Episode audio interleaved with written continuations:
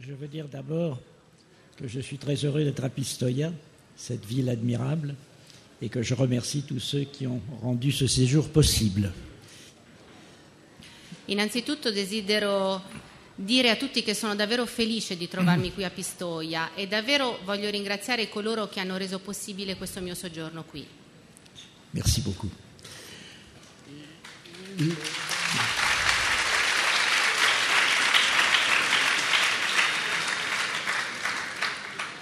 Le, thème dont je voudrais traiter ce soir, c'est le corps qui parle. Le corps parle, nous le savons tous parce que nous allons plus ou moins bien et nous observons notre corps. Mais il parle dans beaucoup de cultures d'autre chose que de lui-même.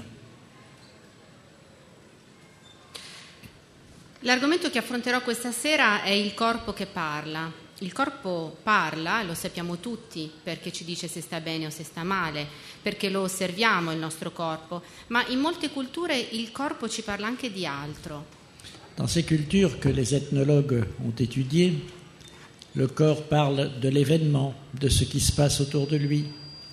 Il parle de ceux qui l'attaquent ou qui le défendent. Il parle de ceux qui l'habitent. In molte culture che gli etnologi hanno studiato, il corpo parla degli eventi che accadono intorno a sé, dell'ambiente circostante, di coloro che lo amano, coloro che lo difendono o anche di coloro che lo abitano.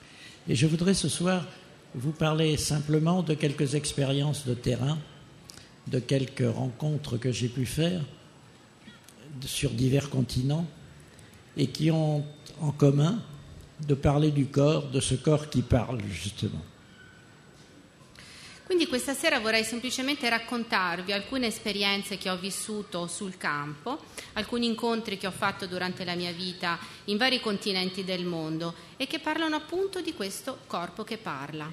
Mon premier terrain dans les années 60, c'était l'Afrique, l'Afrique de l'Ouest, et notamment un petit groupe qui s'appelait les Aladians, un petit groupe qui vivait à une centaine de kilomètres à l'ouest d'Abidjan, et entre mer et lagune, et dont l'une des activités principales était de s'inquiéter de l'état du corps de chacun. Negli anni 60 ho iniziato la mia avventura in Africa, nell'Africa occidentale in particolare, e soprattutto nell'ambito di un piccolo gruppo, una piccola popolazione che si chiamano Aladian, che vivono circa un centinaio di chilometri ad ovest di Abidjan, la capitale. Vivono tra il mare e la laguna e l'attività principale di questa popolazione è di preoccuparsi dello stato del loro corpo. Leur préoccupation principale, c'était de se demander quelle était la cause du malheur, de la maladie et de la mort. La loro preoccupazione principale quindi era quella di chiedersi quale fosse la causa del dolore, della malattia e della morte. Parce que la maladie, le malheur ou la mort renvoyait toujours à une cause dans la conception qu'ils en avaient. Perché nella loro concezione la malattia, il dolore o la morte rinviavano sempre ad una causa, Et cette cause était toujours une cause humaine. Una causa che era sempre una causa umana. Il était donc important d'étudier leur représentation de l'homme, de l'individu, et de l'influence que les individus peuvent exercer les uns sur les autres. Quindi quello che volevo fare era studiare quale fosse la rappresentazione dell'uomo, dell'individuo e dell'influenza che questo individuo potesse avere su un altro individuo. Il fallait donc s'intéresser à leur représentation de la personne humaine. Quindi volevo capire quale fosse la loro rappresentazione della persona umana. La personne humaine, dans cette société et dans beaucoup d'autres, est conçue comme plurielle, composée de plusieurs éléments. La persona umana per questa società, come per altre, è plurale, ovvero è composta da una molteplicità di elementi. Mais cette pluralité des composantes de la personne n'est pas exclusive d'une conception unitaire de l'être.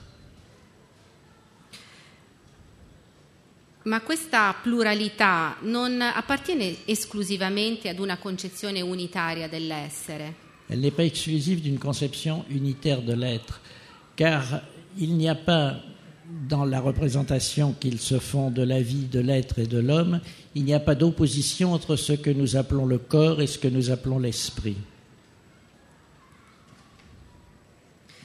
Non, non c'è questa, questa concezione unitaria, semplicemente perché nella rappresentazione che loro si fanno della vita, dell'essere e dell'uomo non vi è opposizione tra il corpo e lo spirito. Par exemple, c'était un même mot qui désignait le sang, l'ombre portée et la volonté.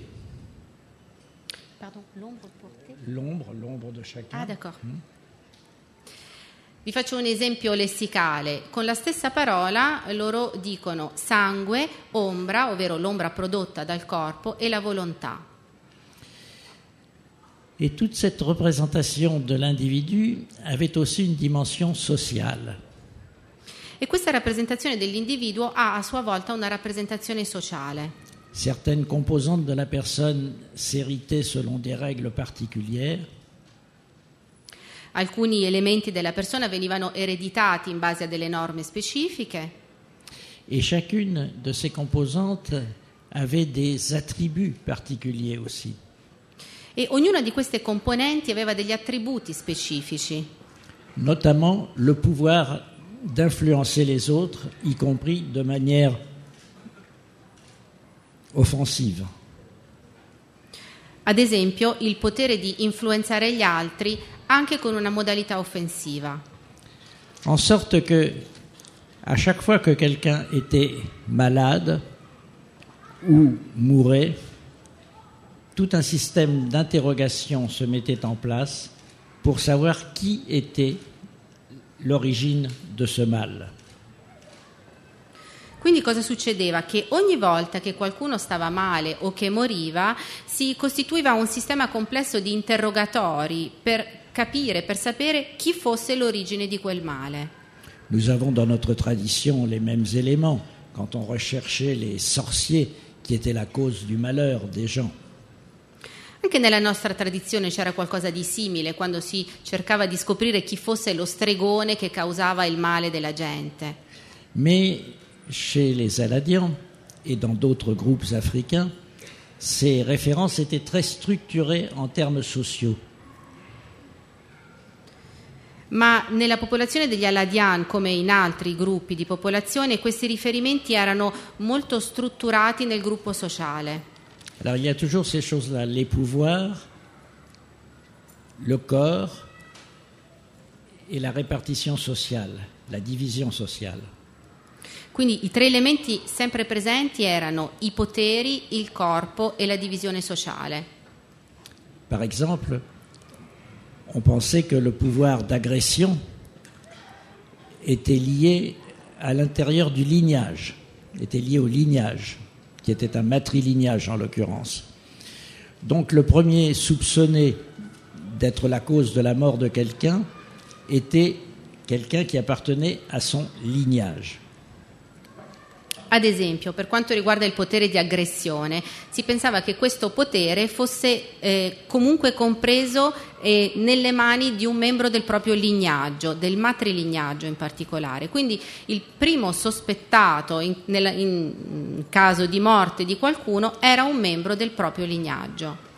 Mais d'autres causes étaient a priori possibles. Un père pouvait maudire ses enfants, par exemple, et ça avait des conséquences terribles. C'était très rare, mais c'était possible. Altre cause erano possibili, ad esempio il, il caso di un padre che avesse maledetto il proprio figlio, molto raro ma possibile. On pouvait aussi penser que celui qui était mort était mort par sa propre imprudence, parce qu'il il avait essayé d'attaquer quelqu'un qui était plus fort que lui. Si poteva anche pensare che il defunto in realtà fosse morto per imprudenza, ovvero perché aveva cercato di attaccare lui. En outre, en outre, il y avait aussi cette représentation d'une société des puissants, des, des, des gens malfaisants, des sorciers, si vous voulez, entre guillemets, qui formaient comme une société entre eux. E poi c'era anche una sorta di rappresentazione di una società, ovvero di un gruppo formato da questi potenti, da questi personaggi malevoli o stregoni, che dir si voglia, che costituivano una sorta di società. Et qui pouvaient échanger entre eux leurs crimes pour qu'ils ne soient pas soupçonnés. Comme dans un film d'Hitchcock. E cosa facevano questi fra loro? Si scambiavano i crimini, si scambiavano i delitti se pensavano di essere sospettati, come in un film di Hitchcock. Autrement dit, tous les diagnostics et tous les, tous les, toutes les interprétations étaient a priori possibles. Et c'était l'affrontement des groupes, des différents représentants des familles en cause, qui décidait finalement du, de la décision. Quindi tutte le diagnosi, tutte le interpretazioni a priori erano possibili. Sarebbe stato poi lo scontro fra i vari gruppi, quindi fra le due famiglie, che avrebbe poi portato alla decisione finale sul colpevole. Mais tout cela était précédé par la parole du corps lui-même, du cadavre. Tutto questo però era preceduto dalla parola del cadavere, dalla parola stessa del corpo del cadavere. En effet, lorsque quelqu'un mourait, on interrogeait son cadavre. C'était une pratique très fréquente au siècle précédent, mais que j'ai vue encore euh, il n'y a pas si longtemps. Quando una persona moriva se ne interrogava il cadavere. Questa pratica era molto frequente nel secolo precedente, ma l'ho vista anche io non molto tempo fa. Alors c'était ses camarades de classe d'âge, les gens de sa génération qui le portaient. Et il y avait tout un code. Si le cadavre faisait avancer ses porteurs, c'était une réponse affirmative. S'il les faisait reculer, c'était une réponse négative. Et bien entendu, il y avait un spécialiste qui posait des questions. Quindi cosa avveniva? Dei coetanei del defunto lo, lo, portavano a braccio, lo portavano a spalla e c'era tutto un codice complesso secondo il quale se il cadavere faceva andare avanti i suoi portatori la risposta era positiva, se li faceva indietreggiare la risposta era negativa e naturalmente c'era un responsabile di tutto questo che faceva domande. Alors ces demandes qui aboutissaient à un diagnostic précis euh, puisqu'on disait du village ou hors du village, du lignage ou hors du lignage, etc., de manière euh, progressive. Naturalmente queste, que, queste domande eh, conducevano ad una diagnosi ben precisa, perché le domande potevano essere è stato dentro o fuori dal villaggio, è stato uno del lignaggio o uno non del lignaggio, quindi domande precise per arrivare ad una diagnosi, diagnosi precisa. Il arrivait d'ailleurs que le cadavre se fâche et sans attendre le jeu des questions et des réponses, se précipite sur quelqu'un qu'il mettait en cause. Poteva anche succedere che il cadavere si arrabbiasse e senza aspettare le domande poteva mh, precipitarsi verso la persona colpevole. Bien entendu, j'ai demandé à des gens qui avaient porté ce cadavre, le cadavre d'un ami, euh, ce qu'ils ressentaient exactement, parce que qu'est-ce qui faisait bouger ce cadavre? Et il m'assurait que il y avait une force qui se manifestait comme cela et qui poussait les uns et les autres à, désigner tel ou tel. Io naturalmente ho parlato con questi portatori di, che avevano magari una volta portato il cadavere di un loro amico e ho chiesto loro che cosa sentivano, che cosa in quel momento li spingesse ad andare avanti o indietro e loro mi hanno assicurato che sì, che c'era una forza che li spingeva a, verso una direzione piuttosto che un'altra. Alors cette force du corps tout mort tout récemment, l'interrogation du cadavre devait se faire rapidement lorsque la, la, des composantes de la personne justement étaient encore présentes en lui. E la forza di questo corpo era la forza di un corpo morto da poco, perché l'interrogazione del defunto doveva avvenire presto, quando gli elementi che compongono il corpo erano ancora presenti in lui. Alors bien entendu, lorsque quelqu'un était accusé d'avoir rendu, d'avoir tué un autre, ça avait des conséquences. Au siècle précédent, il y avait des pratiques d'ordalie qui pouvaient aboutir à la mort du coupable. Naturalmente quando una persona accusata di aver ucciso qualcuno veniva, veniva, appunto dichiarata colpevole, c'erano delle conseguenze. Nel secolo precedente le pratiche di ordalia hanno condotto mm, molto spesso alla morte dell'accusato. Mais ce pouvoir d'agression était senti plutôt comme ambivalent que comme négatif. Tuttavia questo potere di aggressione veniva visto piuttosto come qualcosa di ambivalente che non come qualcosa di negativo. Ce que l'on disait, c'était qu'il y avait dans chaque famille, dans chaque lignage, au moins un détenteur de ce pouvoir. Si diceva che in ogni famiglia, in ogni lignaggio ci fosse quantomeno una persona che avesse questo potere. Et le détenteur de ce pouvoir, c'était le premier supposé, c'était le chef du lignage lui-même, le chef de famille. Il detentore di questo potere, nella maggior parte dei casi, era il capofamiglia, il capo della stipite, il capo del lignaggio. On disait même qu'un chef de famille euh, devait pouvoir défendre tout le monde et qu'il était donc particulièrement fort, avec toutes les ambiguïtés qui s'attachent à la force, qui peut être une attaque ou une défense. Si diceva addirittura che un capofamiglia dovesse avere il potere di difendere tutti, quindi doveva essere forte, con tutte le ambiguità che comporta la forza, una mm, forza di difesa o di attacco. Mais c'était très rare que le chef de lignage soit accusé. L'accusation est une chose trop grave. Ce qui fait que on voit bien qu'il y avait derrière ces rapports de sens des rapports de force.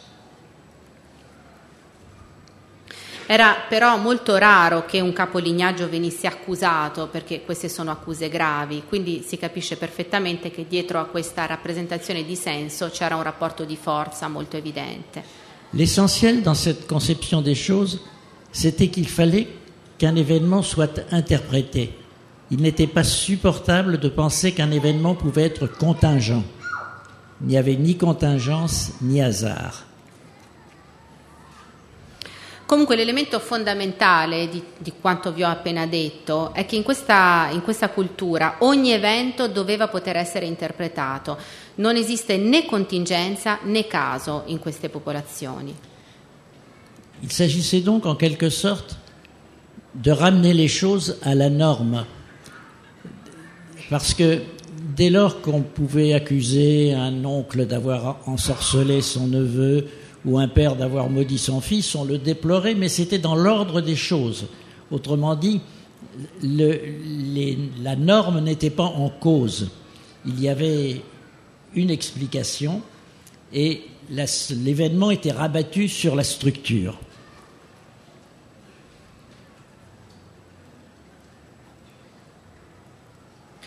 Comunque si doveva sempre tenere presente che le cose andavano al di là di quello che erano, perché c'era la norma da considerare. Quindi se veniva accusato un padre di aver, eh, fatto, di aver ucciso il figlio o uno zio di aver attaccato il proprio nipote, naturalmente si deplorava l'atto, ma rientrava nell'ordine delle cose, ovvero la norma non veniva messa in discussione, questo è l'elemento fondamentale. Vi era spiegazione per ogni evento che veniva rimandato alla struttura sociale. Autrement dit, cet acharnement des Aladiens à trouver une cause à la mort de quiconque avait quelque chose de fascinant. Quindi questa volontà enorme degli Aladian di trovare una causa alla morte di tutti aveva comunque un lato affascinante per me. Bien sûr, j'ai pu me rendre compte à la fois par la littérature et par les expériences dites d'autres que les Aladians n'étaient pas un cas exceptionnel. Cette recherche du malheur et des causes du malheur, de la maladie et de la mort, nous la partageons tous d'une certaine manière et avec d'autres langages. Mais elle a cette forme-là aussi dans beaucoup de sociétés. Naturalmente poi mi sono reso conto, sia attraverso la letteratura che le mie esperienze, che gli Aladian non, non sono un caso isolato. Questa ricerca delle cause del dolore, della malattia e della morte tutto sommato ci accomuna, la condividiamo tutti, sebbene la esprimiamo con altri linguaggi. Je parlais d'un refus de la contingence et du hasard, car même si l'on cherchait des coupables, il était bien entendu que ces coupables faisaient partie de la structure, du système. Autrement dit, il y avait un ordre et il s'agissait de rétablir l'ordre.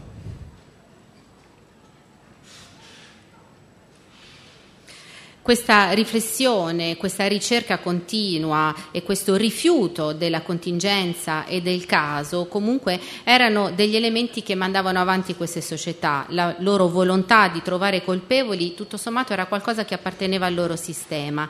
Mm, c'era un ordine e questo ordine andava ristabilito.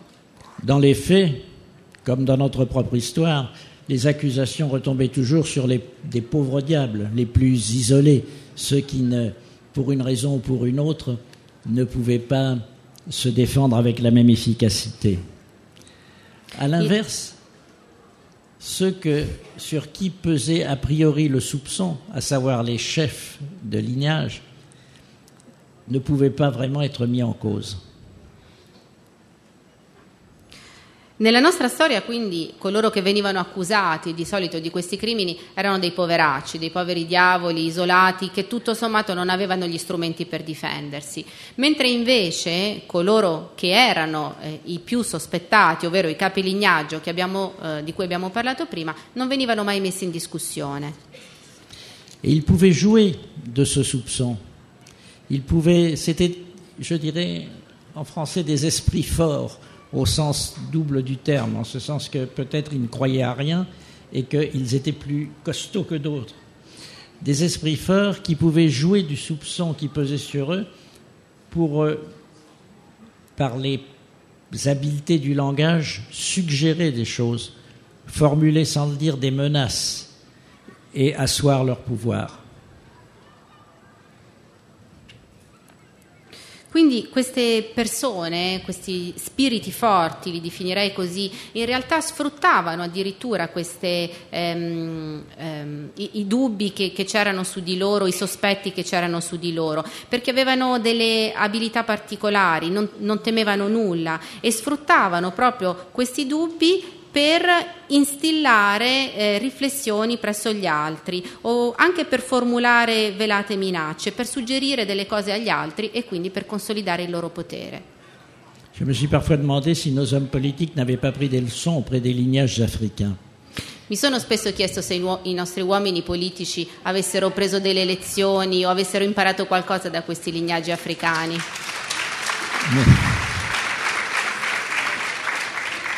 Mais tout se terminait en comédie.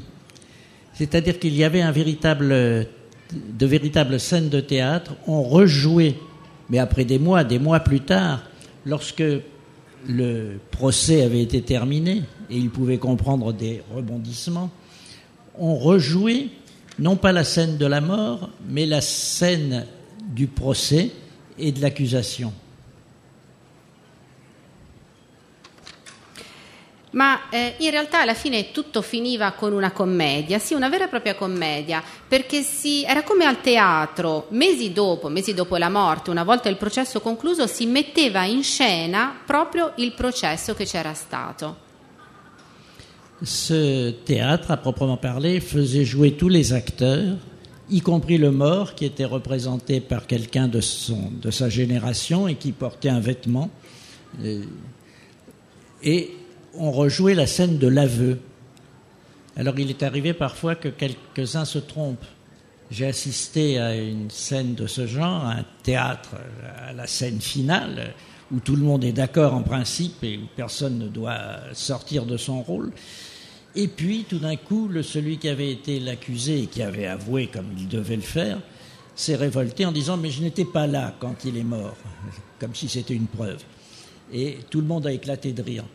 Je me suis surpris à sourire aussi, ce qui fait que j'étais bien intégré en somme.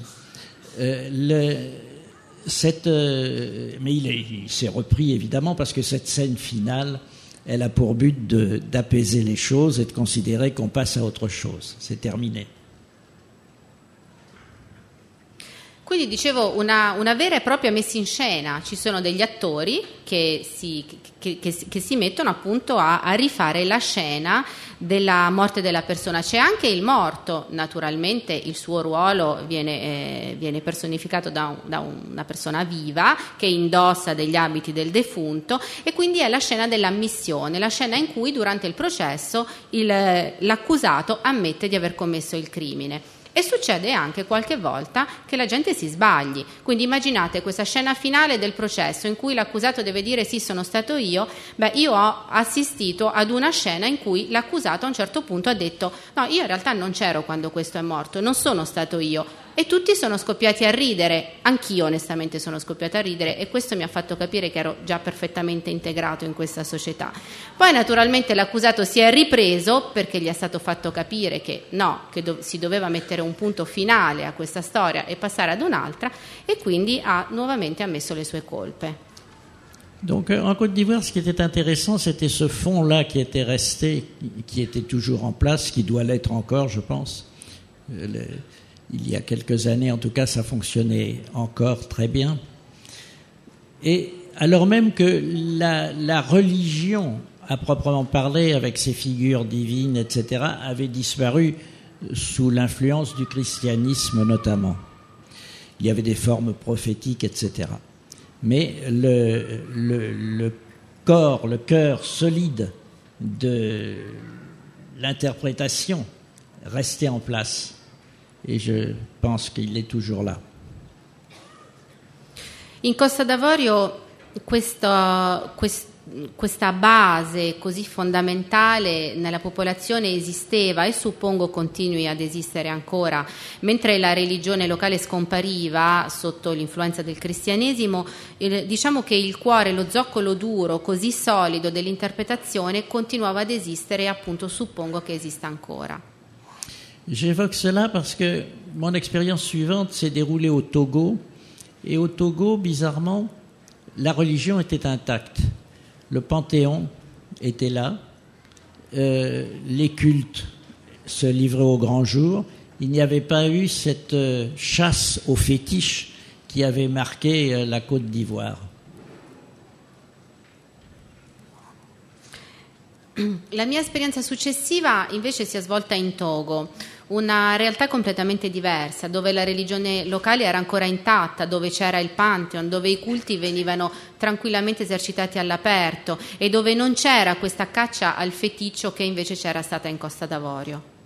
Alors c'était un système religieux dont on trouve l'équivalent euh, au Togo, au Bénin, au Nigeria, dans toute cette région du golfe de Bénin, où les dieux sont appelés d'un nom qui a connu une, certaine fortune à cause de sa transposition du côté américain, les vaudous. Les vaudous. Questo sistema di religione esiste eh, in tutta la fascia dell'Africa che comprende il Togo, il Benin e la Nigeria, dove gli dei vengono chiamati con una- un nome che poi è stato anche reso celebre dalla sua trasposizione americana, ovvero i voodoo. Peut-être a-t-il résisté parce qu'il était associé à des formes politiques plus structurées. Il y avait des royaumes euh, très forts, euh, le royaume de Bénin, le royaume du Dahomey, le roya- les royaumes Yoruba de- du Nigeria.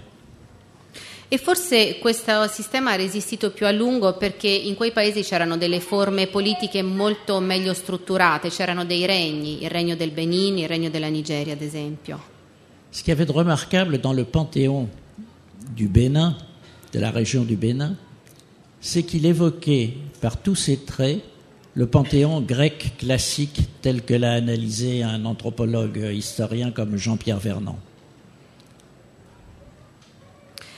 Ehm, la cosa mh, stupefacente del Pantheon presente in Benin era che evocava eh, assolutamente al 100% il Pantheon greco classico, così come l'ha studiato l'antropologo Vermat.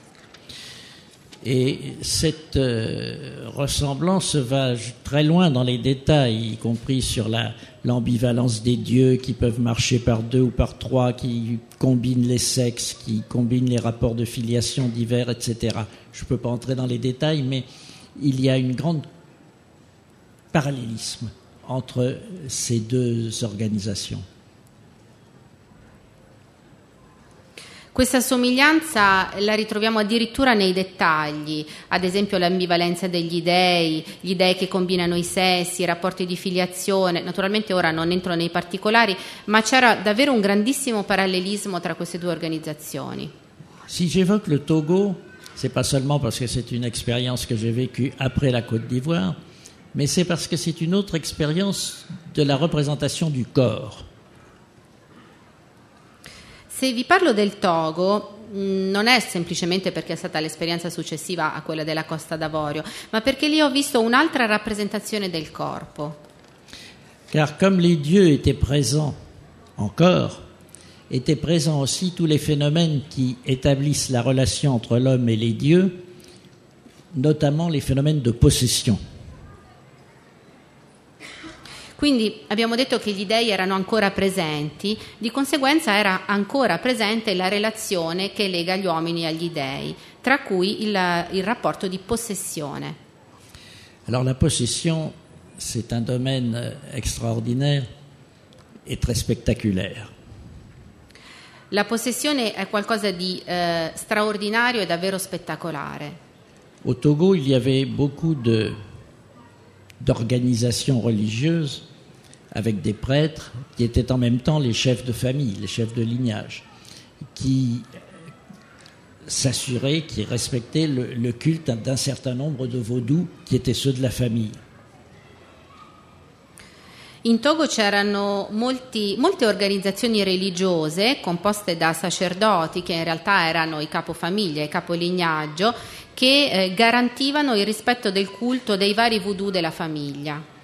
Alors quelquefois, dans les cérémonies religieuses, des personnes étaient possédées par un vaudou dont les spécialistes cherchaient l'identité. C'erano delle cerimonie durante le quali le persone venivano possedute dai voodoo e c'erano degli specialisti che ne ricercavano le identità. Et se formaient ainsi des collèges, des collèges de femmes notamment, consacrés à un vaudou particulier. Quindi si creavano de- delle sorte di istituti, di collegi popolati da donne dedicati a un- uno specifico voodoo. Je disais des femmes surtout, mais il semble que au siècle précédent, au siècle précédent, il y avait aussi des hommes. Dicevo quindi che nella maggior parte dei casi si trattava di donne, ma nel secolo precedente c'erano anche degli uomini. Et hommes ou femmes, ceux sur qui un vaudou tombait étaient appelés l'épouse du vaudou. Quindi che si trattasse di un uomo o di una donna, la persona posseduta dal voodoo veniva chiamata la sposa, la, la moglie del voodoo. Alors se développe à ce propos cette métaphore du cheval et de sa, de- du cavalier. Le vaudou est dit tomber sur l'individu comme euh, le cavalier monte sur son cheval. Quindi è qui che si sviluppa la metafora del cavallo e del cavaliere. Si dice che il voodoo cade sull'uomo, sull'essere umano, così come il cavaliere monta il proprio cavallo. C'est une métaphore hippique, mais qui est aussi bien une métaphore sexuelle. Si tratta naturalmente di una metafora ippica ma anche sessuale. Alors on peut donc avoir le sentiment là que le, le vaudou possède une personne complètement dépossédée de son identité. Mais c'est plus compliqué que cela. Si può quindi pensare che il voodoo possiede una persona che è stata completamente spossessata della propria identità, ma in realtà è ancora più complicato di questo. En effet, il y a un ethnologue d'avant des années 30 et qui s'appelait Maupoil, qui a travaillé avec le devin du roi Béanzin. Le roi Béanzin, c'était celui que les Français avaient chassé et déporté pour euh, s'emparer du Bénin. Eh, c'era un etnologo degli anni 30 che si chiamava Montpoil che aveva lavorato con l'indovino del re Béanzin. Il re Béanzin era quello che era stato cacciato e mandato in esilio dai francesi che volevano occupare il Benin. Et ce devin du roi Béanzin disait à Maupoil, l'ethnologue, cette idée du cheval et de sa monture, c'est pas la vraie vérité. Le vaudou n'est pas au-dessus de toi, il est dans ton rein et il monte, et lors de la possession, il monte à la tête. E questo indovino ha detto all'etnologo che eh, la metafora in realtà del cavallo e del cavaliere non era giusta, perché la verità è che il voodoo sta nel rene della persona e durante la possessione questo voodoo sale e gli arriva alla testa. C'est-à-dire que si on rapproche cette euh, analyse-là, et d'autres éléments le confirment, du fait que souvent les vaudous sont présentés comme des ancêtres d'anciens hommes alors qu'il n'y a pas une coupure entre le domaine des hommes et le domaine des dieux, on aboutit à cette idée que dans la possession, l'individu est possédé par un ancêtre, par quelqu'un qui vient de lui, qui est dans sa filiation. C'est une espèce de surcroît d'identité au lieu d'être un abandon à un principe extérieur. Quindi se accettiamo questa analisi, ehm, ci viene da dire che, eh, visto che spesso i vodù sono degli antenati della persona, e visto che non c'è la, il taglio netto tra l'uomo e, dei, e gli dei, eh, si giungerebbe a, a, a, dire quindi che nel caso della possessione l'individuo viene posseduto da un antenato, quindi da qualcuno che faceva parte della propria filiazione e questo accresce quindi l'identità dell'essere umano invece di farlo invadere da una presenza esterna ed estranea a lui. Au fond, les scénarios de la possession qu'il n'y a pas de coupure ni entre les vivants et les morts, ni entre les hommes et les dieux. C'est le retour des uns chez les autres qui fait le principe unificateur.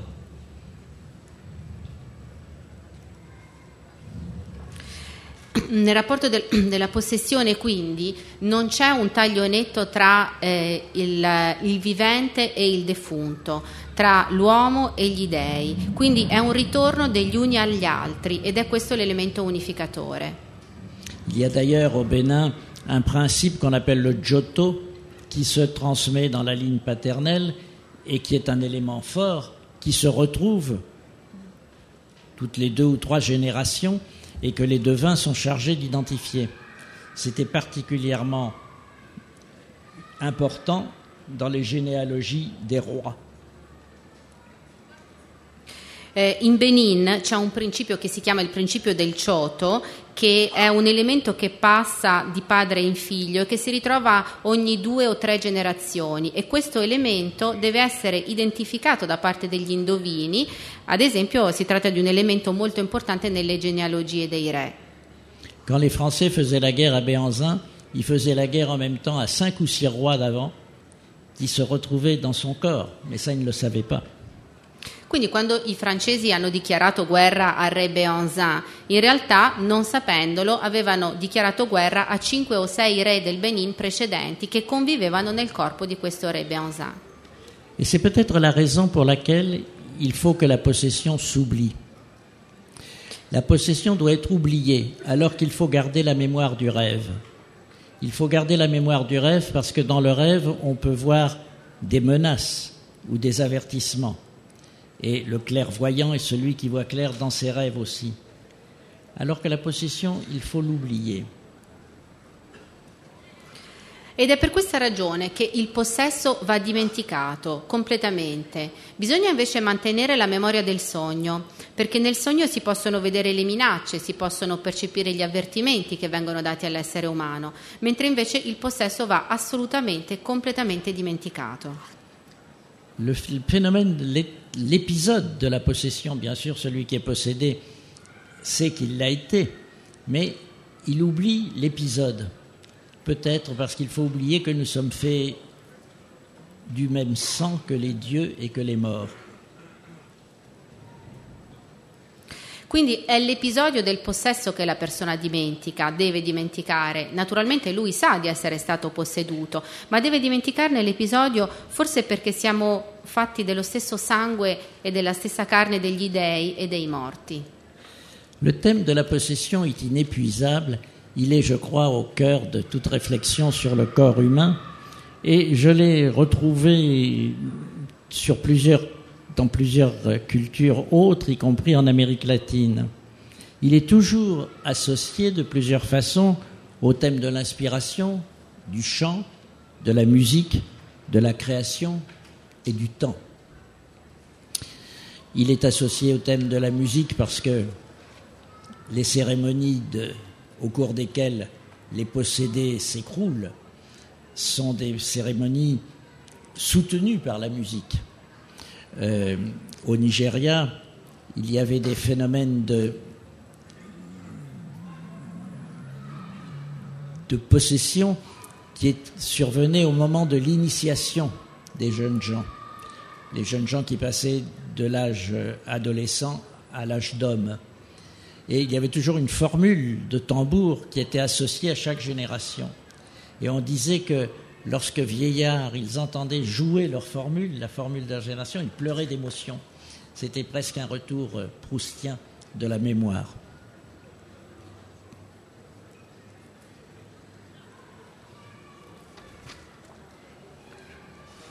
Il tema del possesso è un tema comunque sempre presente, questo, il tema del possesso del corpo umano in molte culture, anche in America Latina, e questo tema viene associato sempre ad altre cose come al canto, alla musica, all'ispirazione, al tempo. Alla musica perché la cerimonia della possessione, cioè il momento in cui la persona posseduta crolla a terra posseduta, appunto, è un momento in cui c'è moltissima musica eh, in Nigeria, ad esempio, esiste eh, questo fenomeno del possesso, avviene nel momento in cui i giovani eh, passano da essere adolescenti a uomini, quindi nel momento della loro iniziazione. E c'è una musica suonata con dei tamburi e ogni generazione ha la propria musica. E si dice che i vecchi, quando sentono la musica della loro generazione, piangono d'emozione. È forse un ritorno alla memoria alla Prusta. Alors, je vous évoquerai maintenant deux autres petits groupes plus rapidement en Amérique latine, euh, chacun avec ses, aspects particuliers. Euh, j'ai eu l'occasion de travailler avec d'autres au Brésil euh, sur le culte de l'Ubanda. Alors le culte de l'Ubanda était célébré et célébré par des femmes euh, dans la région de et qui euh, sont possédées par des cabocles, c'est-à-dire des esprits mi-indiens, mi-africains. Il y a plusieurs héritages qui se mêlent euh, dans cette représentation. Ora vi racconterò molto più brevemente altre due esperienze in America Latina, delle due esperienze, due esperienze che hanno caratteristiche diverse. La prima riguarda il Brasile e riguarda il culto dell'Ubanda. Questo culto dell'Ubanda viene celebrato da donne nella regione del Belen, donne che vengono possedute da uno spirito indiano, africano, insomma un po' così misto, che si chiama lo spirito del caboclo. E ce caboclo était l'occasion de fêtes, comme des surprises parties qui avaient lieu un peu chaque semaine et qui étaient bien utiles, à vrai dire, aux jeunes femmes qui, les, qui célébraient la cérémonie. C'était un milieu pauvre de femmes généralement qui travaillaient, mais qui généralement étaient abandonnées par les hommes et qui se retrouvaient entre elles avec les enfants. Et il n'était pas besoin d'être un grand ethnologue pour se rendre compte que ces cérémonies de possession, qui avaient tout de la surprise partie et qui se préparaient euh, soigneusement tout au long de la semaine, aidaient à vivre et les aider à, exister entre elles pour euh, célébrer quelque chose et avoir une activité commune. Questa cerimonia del caboclo in realtà era una festa, una vera e propria festa, che eh, aveva luogo ogni settimana ed era qualcosa davvero di utile per le donne che partecipavano alla cerimonia. L'ambiente di questa popolazione è comunque un ambiente molto povero, dove le donne lavorano duramente e spesso sono state abbandonate dai loro uomini e le, le donne partecipano a questa cerimonia insieme ai loro bambini.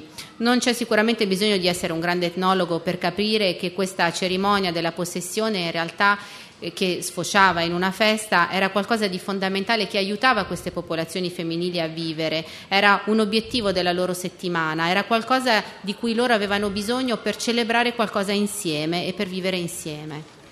Alors là, la musique jouait un rôle essentiel. On se réunissait dans un appartement, dans l'une des maisons d'une de, des femmes en question. Et le, il y avait la musique et les femmes avaient mis leurs belles toilettes. Elles étaient très maquillées, très belles. C'était la fête.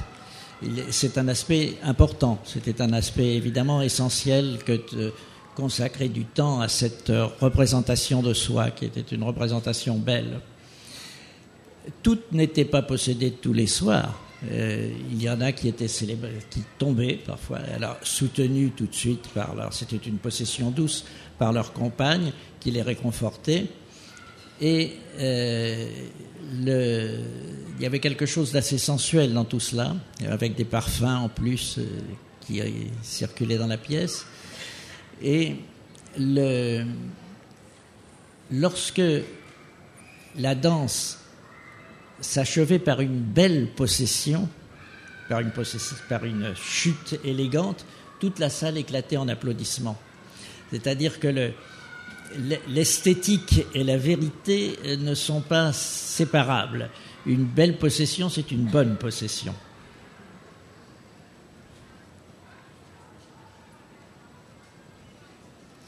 La musica era fondamentale in queste cerimonie, le donne si riunivano a casa di, di, una di loro ed erano bellissime, dedicavano davvero molto tempo alla cura del loro corpo per quella sera, per quella festa, si truccavano, si mettevano gli abiti della festa. E questo è un aspetto molto importante, dedicare del tempo alla rappresentazione del proprio corpo. Naturalmente ogni sera non tutte le donne erano possedute, quella de- della sera che veniva posseduta a un certo punto crollava per terra, le sue compagne la sostenevano e la consolavano. C'era davvero un aspetto sensuale eh, molto profondo in questa cerimonia, oltretutto c'erano dei profumi che circolavano nella stanza che accrescevano questo, questa impressione di sensualità. E quando la danza si fermava, quando la danza finiva, quindi quando la persona veniva posseduta in modo bello ed elegante, e la persona crollava per terra, quindi le altre si eh, lanciavano in degli applausi fragorosissimi. È importante ricordare appunto che l'estetica non viene mai separata dall'evento in sé, una bella possessione è anche una buona possessione. Michel Léris, à propos de l'Éthiopie, a parlé du théâtre de la possession, mais là, le théâtre de la possession était évident. Michel Levista ha parlato per quanto riguarda l'Etiopia del teatro della possessione, in questo caso era davvero evidente. De même qu'était évident aussi la nécessité théorique d'oublier l'épisode de la possession. Era anche fondamentale, come dicevamo prima, dimenticare l'episodio della possessione. C'est ainsi qu'un soir, il y avait une, une jeune femme que je connaissais qui avait des problèmes avec sa fille qui travaillait pas bien à l'école. Alors elle a, elle a été possédée ce soir-là, elle est tombée en transe, et lorsqu'elle tombe en transe, même relevée, pendant un moment, on dit que le cabocle est toujours là, c'est-à-dire elle n'est pas, elle n'a pas repris ses esprits, c'est le cabocle qui parle à sa place. Et alors, elle a commencé à me dire, oh mon cheval a des problèmes avec sa fille qui ne travaille pas bien à l'école et elle expliquait un peu les choses. Una sera mi ricordo parlavo con una ragazza che conoscevo e sapevo che questa ragazza aveva una ragazzina che non andava bene a scuola, aveva problemi a scuola. Quella sera questa giovane era stata posseduta, quindi è caduta in una sorta di trance, a un certo punto si è rialzata. Una cosa che non ho detto prima è che eh, anche quando la persona sembra riprendere i sensi, in realtà per un breve periodo di tempo il caboclo è ancora dentro di lei. Quindi se anche lei parla, non è lei a parlare, ma è il caboclo che ha dentro di lei. E a un certo punto la, questa persona mi ha detto, ah, il mio cavallo ha dei grossi problemi la, con la figlia che non va bene a scuola. Euh, le, le caboclo m'a donc expliqué les problèmes que son cheval avait avec sa fille. Et puis le caboclo est parti, la femme est revenue à elle, et elle m'a raconté à nouveau les malheurs qu'elle avait avec sa fille qui travaillait mal à l'école. Quindi questo caboclo, in realtà era lui che parlava nel corpo della donna, mi diceva che il suo cavallo aveva grossi problemi con la scuola della figlia. Poi a un certo punto evidentemente questo caboclo ha lasciato il corpo della donna e la donna ha ricominciato a raccontarmi tutti i problemi che aveva la figlia a scuola, come se non l'avesse fatto in precedenza. Alors bien entendu, euh, il y a une part de jeu là-dedans qui est évidente. Elle se trompait d'ailleurs parfois quand elle était le cabocle. Elle disait parfois je au lieu de il ou elle. Mais je pense que cette, ce jeu sur l'oubli et la mémoire, qui permet de, reconstituer une personnalité et de recommencer à zéro en quelque sorte après chaque semaine, avait une, une évidence thérapeutique euh, aveuglante. Naturalmente c'era una parte di gioco, una parte ludica in tutto questo. La signora, per esempio, si sbagliava tante volte quando doveva essere il caboclo a parlare, diceva io invece di lei, quindi naturalmente c'era qualcosa di strano sotto. Cioè, nonostante penso che questo gioco del, dell'oblio e della memoria, tutto sommato, le aiutasse a ricominciare da zero ogni settimana, a riappropriarsi della vita ogni settimana e naturalmente questo aveva una valenza terapeutica innegabile. Toutes ces postures, toutes ces attitudes prises et connues de toutes se font dans la complicité. Et je crois que c'est aussi une occasion pour cet ensemble de femmes de se retrouver entre elles et de reprendre pied dans la réalité. Tutti questi atteggiamenti, tutte queste cerimonie naturalmente si avvalgono della complicità di tutte queste donne e naturalmente è l'occasione per loro per ritrovarsi e per, e per riprendere in mano la loro realtà. J'évoquerai un dernier exemple. Euh, en Amérique latine encore, au fin fond du Venezuela, dans une région désolée où des petits groupes indiens ont été repoussés jusqu'aux limites de, la, de l'Amazonie. Un ultimo esempio ora, sempre in America Latina, in Venezuela, in una parte un po' sperduta del Venezuela, dove dei piccoli gruppi di indios sono stati spinti fino alle frontiere dell'Amazzonia. Ce petit groupe euh, était à la limite de la survie, assisté par l'administration de temps en temps, un peu découragé. Et je crois que la présence d'une ethnologue leur a fait du bien. Il y avait une ethnologue qui travaillait là et qui euh, avait porté de l'intérêt aux rituels qu'ils célébraient traditionnellement. Questo gruppo veramente eh,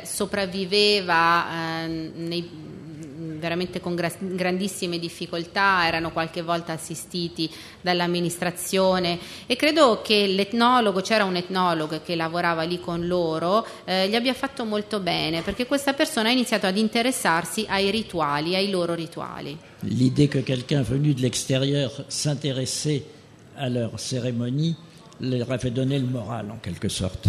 Quindi l'idea che qualcuno venuto da fuori si fosse interessato alle loro cerimonie gli aveva dato forza per andare avanti. Alors ils se réunissaient le soir et le but de cette réunion, sous le ciel étoilé en plein air, c'était un paysage splendide, le but de cette réunion, c'était d'essayer de rétablir le contact avec les dieux. Si riunivano la sera sotto un cielo stellato meraviglioso e la, l'obiettivo di questa riunione era di riprendere contatto con gli dei. Jadis, les dieux venaient fréquemment, il y avait beaucoup de dieux, on donnait leur nom. Aujourd'hui, ils venaient beaucoup plus rarement. Les, les chamans jeunes ne valaient pas grand-chose, tout se perdait. Et d'une certaine manière, cette dérobade des dieux était une manière de parler de l'écroulement de leur société.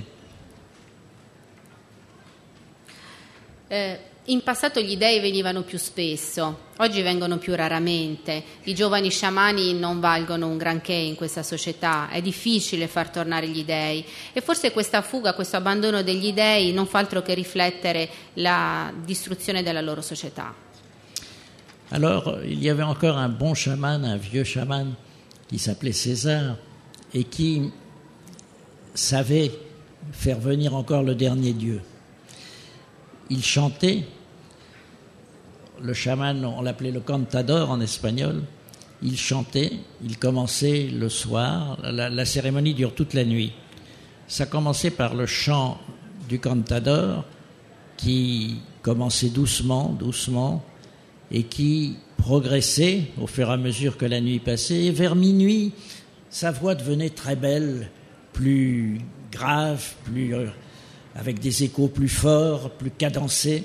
Et on disait que ça y était. C'était le Dieu qui s'était substitué au cantador e qui chantait à sa place.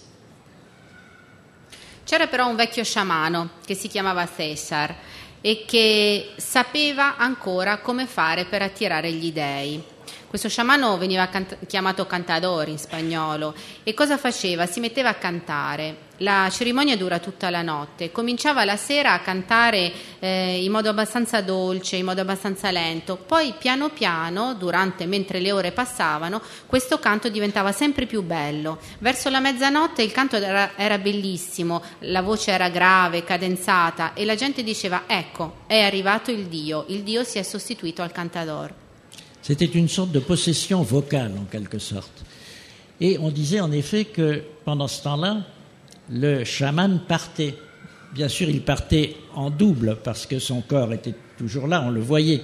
Mais on disait qu'il partait en double, en rêve éveillé, vers le pays des ancêtres et des morts. Il allait prendre des nouvelles de ceux qui n'étaient pas bien et qui, euh, et qui venaient de mourir ou qui allaient mourir, etc.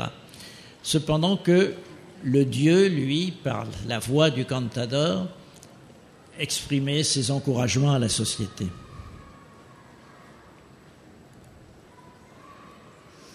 Quindi era una possessione vocale, se possiamo definirla così. Si diceva in quel momento che mentre il Dio appunto cantava con la voce, dava, prestava la sua voce al cantador, questo cantador se ne andasse. Naturalmente fisicamente no, il suo corpo rimaneva lì, ma si sdoppiava per andare nel paese degli antenati, nel paese dei defunti e andava a prendere notizie magari di coloro che erano appena morti o di coloro che erano malati e che stavano per morire. In quel mentre quindi era il Dio che cantava con la voce del cantador e i suoi canti servivano ad incoraggiare la società. Et puis la nuit s'achevait, le matin était là, le cantador revenait, le chaman revenait de son rêve, le Dieu était parti et les choses reprenaient jusqu'à la cérémonie suivante. Poi la notte finiva, arrivava il mattino, lo sciamano, il cantador ritornava al suo posto, il dio se ne andava e la vita ricominciava.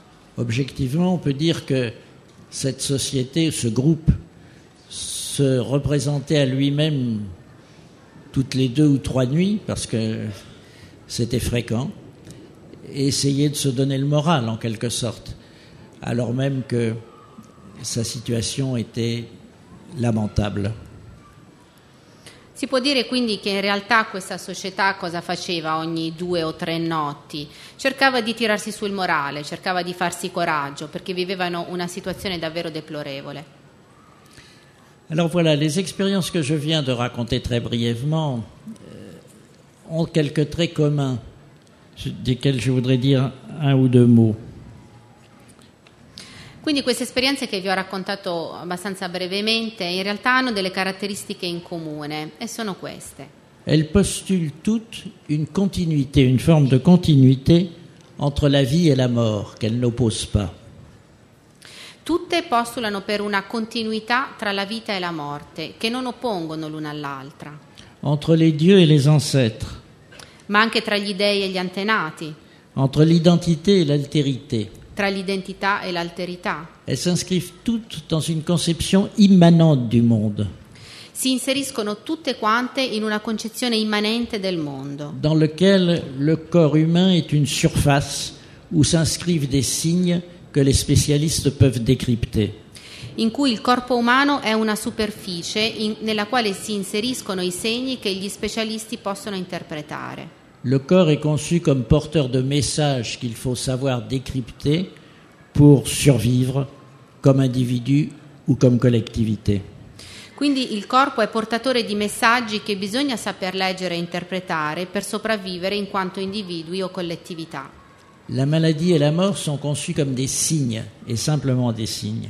Quindi la malattia e la morte sono visti come segni, soltanto come dei segni. Quant à la possession, c'est un signe provoqué puisqu'il faut essayer de faire venir la puissance possédante. Per quanto riguarda la possessione è un segno provocato perché bisogna attirare la, ehm, la potenza che possiede. Le rêve est une recherche de signes. Il faut se rappeler son rêve pour voir ce qu'il y a dedans. Il sogno è una ricerca di segni perché bisogna ricordare il proprio sogno per vedere cosa ci vuole dire. La naissance elle-même est porteuse de signes qu'il faut savoir déchiffrer. Dans la société Aladian dont je parlais tout à l'heure, il y avait des spécialistes qui regardaient le corps de chaque bébé qui venait de naître pour essayer d'y trouver la marque caractéristique d'un ancêtre. Une partie de l'ancêtre était revenue.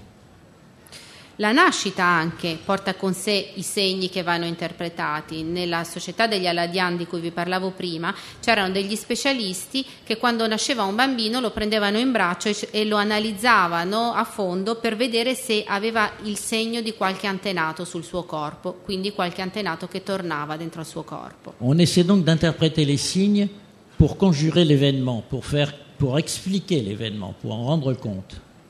Quindi questa interpretazione dei segni era fondamentale per spiegare gli eventi che accadevano, per render conto di questi eventi.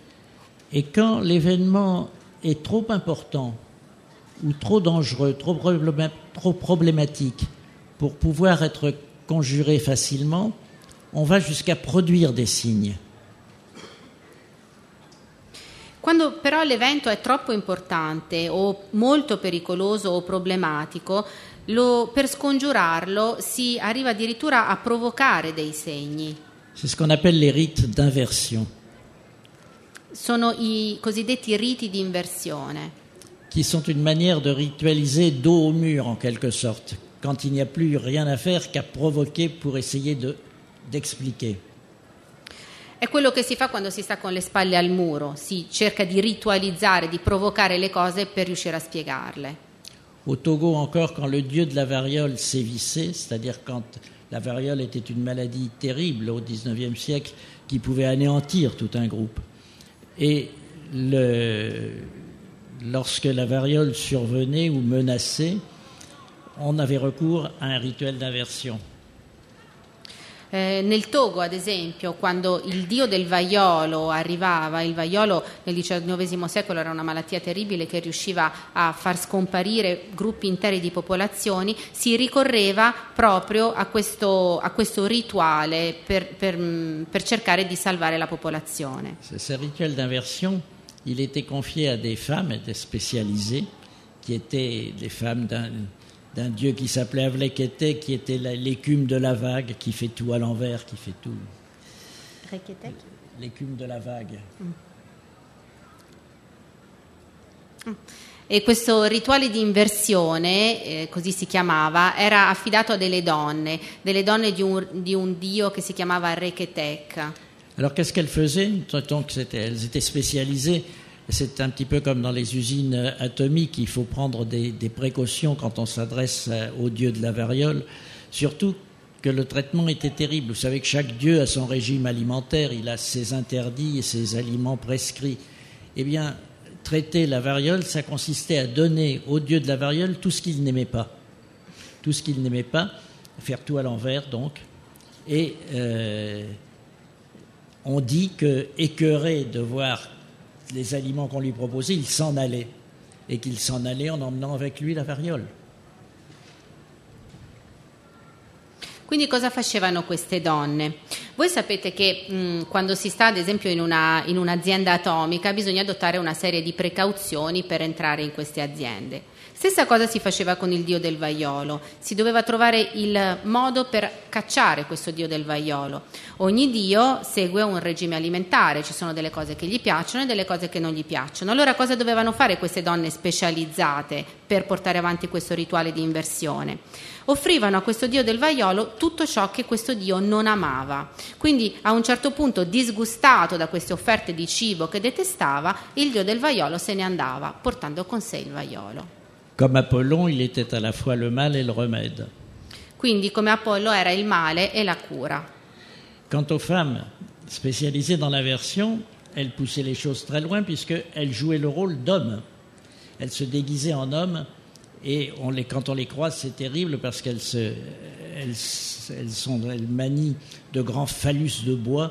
Elles sont très grossières et provocatrices et les hommes essaient de les éviter parce qu'elles sont terriblement agressives. E queste donne prendevano davvero sul serio il rituale dell'inversione, tanto che si mascheravano da uomini, si mascheravano da uomini, erano eh, molto volgari, molto provocatori, avevano degli enormi falli di legno e gli uomini stessi avevano paura di loro perché erano davvero molto aggressive.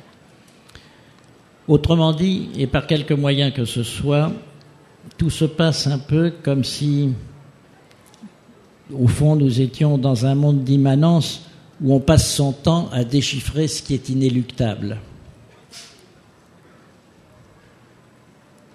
Quindi in realtà cosa possiamo dire? Possiamo dire forse che viviamo in un mondo dell'immanenza dove passiamo il tempo a cercare di capire, di interpretare le cose che sono ineludibili inevitabili. Si la lecture des signes est importante néanmoins, c'est parce qu'elle apporte la preuve que l'événement n'est pas de la pure contingence et que l'ordre est toujours possible. La lettura dei segni comunque dimostra che gli eventi non rilevano soltanto della mera contingenza e che un ordine è sempre possibile. Ce rapport incessant de l'ordre des choses peut être éventuellement tragique pour les individus qui peuvent être victimes de ce système. Mais en même temps, il relativise la, périp- la- la portée des péripéties individuelles. Il suggère que tout peut toujours recommencer, qu'aucune échéance n'est absolue et que rien, la mort pas plus que le reste, n'est définitif. Questa ricerca incessante dell'ordine delle cose può talvolta essere tragica, può essere molto pesante, in realtà però relativizza l'avventura umana e ci fa capire che tutto può ricominciare, che nulla è definitivo, neanche la morte. Nous-mêmes aujourd'hui, dans les zones les plus favorisées de la planète globale, nous essayons de faire produire au corps humain les signes qui vont lui assurer la jeunesse éternelle idéalement, ou plus modestement une longévité exceptionnelle. Noi, ad esempio, che viviamo nella parte felice di questo mondo globalizzato, cosa facciamo? Cerchiamo sempre di far produrre al nostro corpo i segni di una gioventù che non, dovrebbe, non vorremmo vedere mai sfiorire, quantomeno i segni di una longevità che vorremmo eterna. Par rapport à la logique habituelle des lignages africains, nous agissons à rebours, à l'envers. In realtà, rispetto alla logica dei lignaggi africani, noi agiamo al contrario, all'indietro. Nous créons les signes pour ne pas avoir à les interpréter. Noi creiamo dei segni per non doverli interpretare. Nous créons les signes par différents régimes et par différentes interventions sur le corps pour faire un corps euh, splendide. Euh, Nous faisons du bodybuilding, nous faisons des choses comme cela. Il s'agit de donner une apparence qui conjure les menaces que nous connaissons.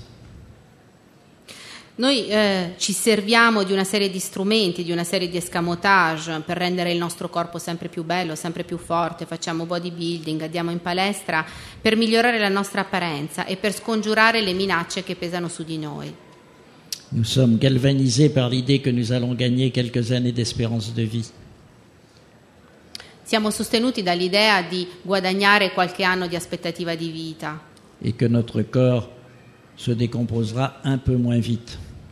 e anche dall'idea che il nostro corpo eh, alla fine avrà una decomposizione più lenta. Cet effort un peu dérisoire rejoint la grande intuition qu'on trouve au cœur de tous les mythes, à savoir que nous ne sommes que notre corps.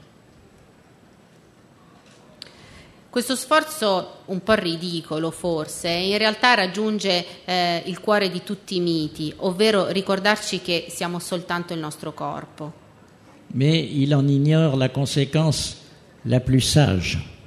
Tuttavia si ignora la conseguenza più saggia di questo. Nous oublions d'accepter le corps comme il est, nous oublions d'accepter le passage du temps, et nous oublions un adage scientifique qui fait écho à l'intuition païenne, rien ne se crée, rien ne se perd, tout se transforme. In realtà ci dimentichiamo una cosa fondamentale, ci dimentichiamo di accettare il nostro corpo com'è, ci dimentichiamo di accettare il passaggio del tempo e ci dimentichiamo soprattutto una, una, un adagio scientifico che fa eco all'adagio pagano, ovvero nulla si crea, nulla si perde e tutto si trasforma. Grazie.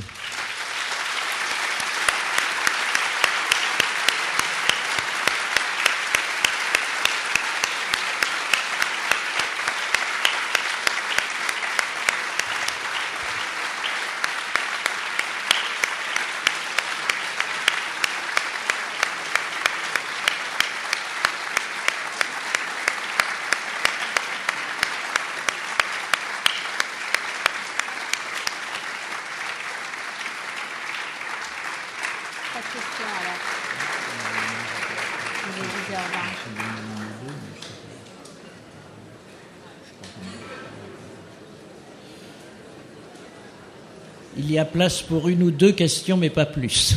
Eh, possiamo accettare una o due domande, ma non di più, vista l'ora. Vous voulez de l'eau Ça va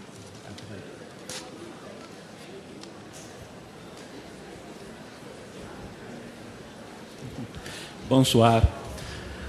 Eh, parlando della Costa d'Avorio, a un certo punto dice che gli emarginati della società venivano processati, condannati e uccisi in luogo dei eh, capi clan più potenti. Eh, le volevo chiedere se per lei questa è una conferma del concetto di capro espiatorio e di sacrificio secondo René Girard, eh, anche nel poi elemento successivo di ritualizzazione, di ripetizione. Non, je, ne pense pas que les phénomènes auxquels j'ai fait allusion euh, soient euh, dans la même logique exactement que le, sacrifice euh, analysé par René Girard. Je ne parlais pas, à vrai dire, de la notion de sacrifice. Donc je crois que le, j'ai voulu simplement faire allusion au fait que, assez prosaïque, que toute mort ou toute maladie, même tout malheur, est systématiquement interprété comme une expression de la relation sociale. Euh, C'est-à-dire que ça n'est pas, euh, je ne suis pas dans l'économie du sacrifice de ce point de vue, c'est qui est, autre chose dont on pourrait discuter, mais en fait, dans la Côte d'Ivoire telle qu'elle était au moment où j'y ai travaillé, c'est-à-dire une Côte d'Ivoire euh,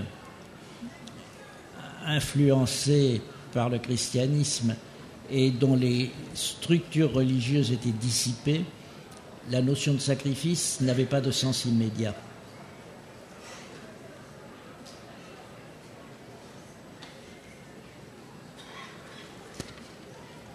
Mm, no, in realtà ehm, io non, non mi riferivo a questo tipo di fenomeni. mm, ovvero quello che io ho raccontato non si inserisce nella stessa logica del sacrificio analizzato da Girard. In realtà eh, non ho voluto parlare dell'idea di sacrificio questa sera, Eh, ho cercato invece forse più prosaicamente di spiegare come la morte, la malattia e il dolore dovessero sempre essere interpretati in quanto esperienze di relazioni sociali. Ehm, il, il concetto di sacrificio eh, va analizzato in un modo diverso sicuramente. Nella Costa d'Avorio di quei tempi, quella che conoscevo io, una Costa d'Avorio eh, influenzata dal cristianesimo con delle strutture religiose un po' sparse, la nozione di sacrificio non aveva un senso immediato in quel momento.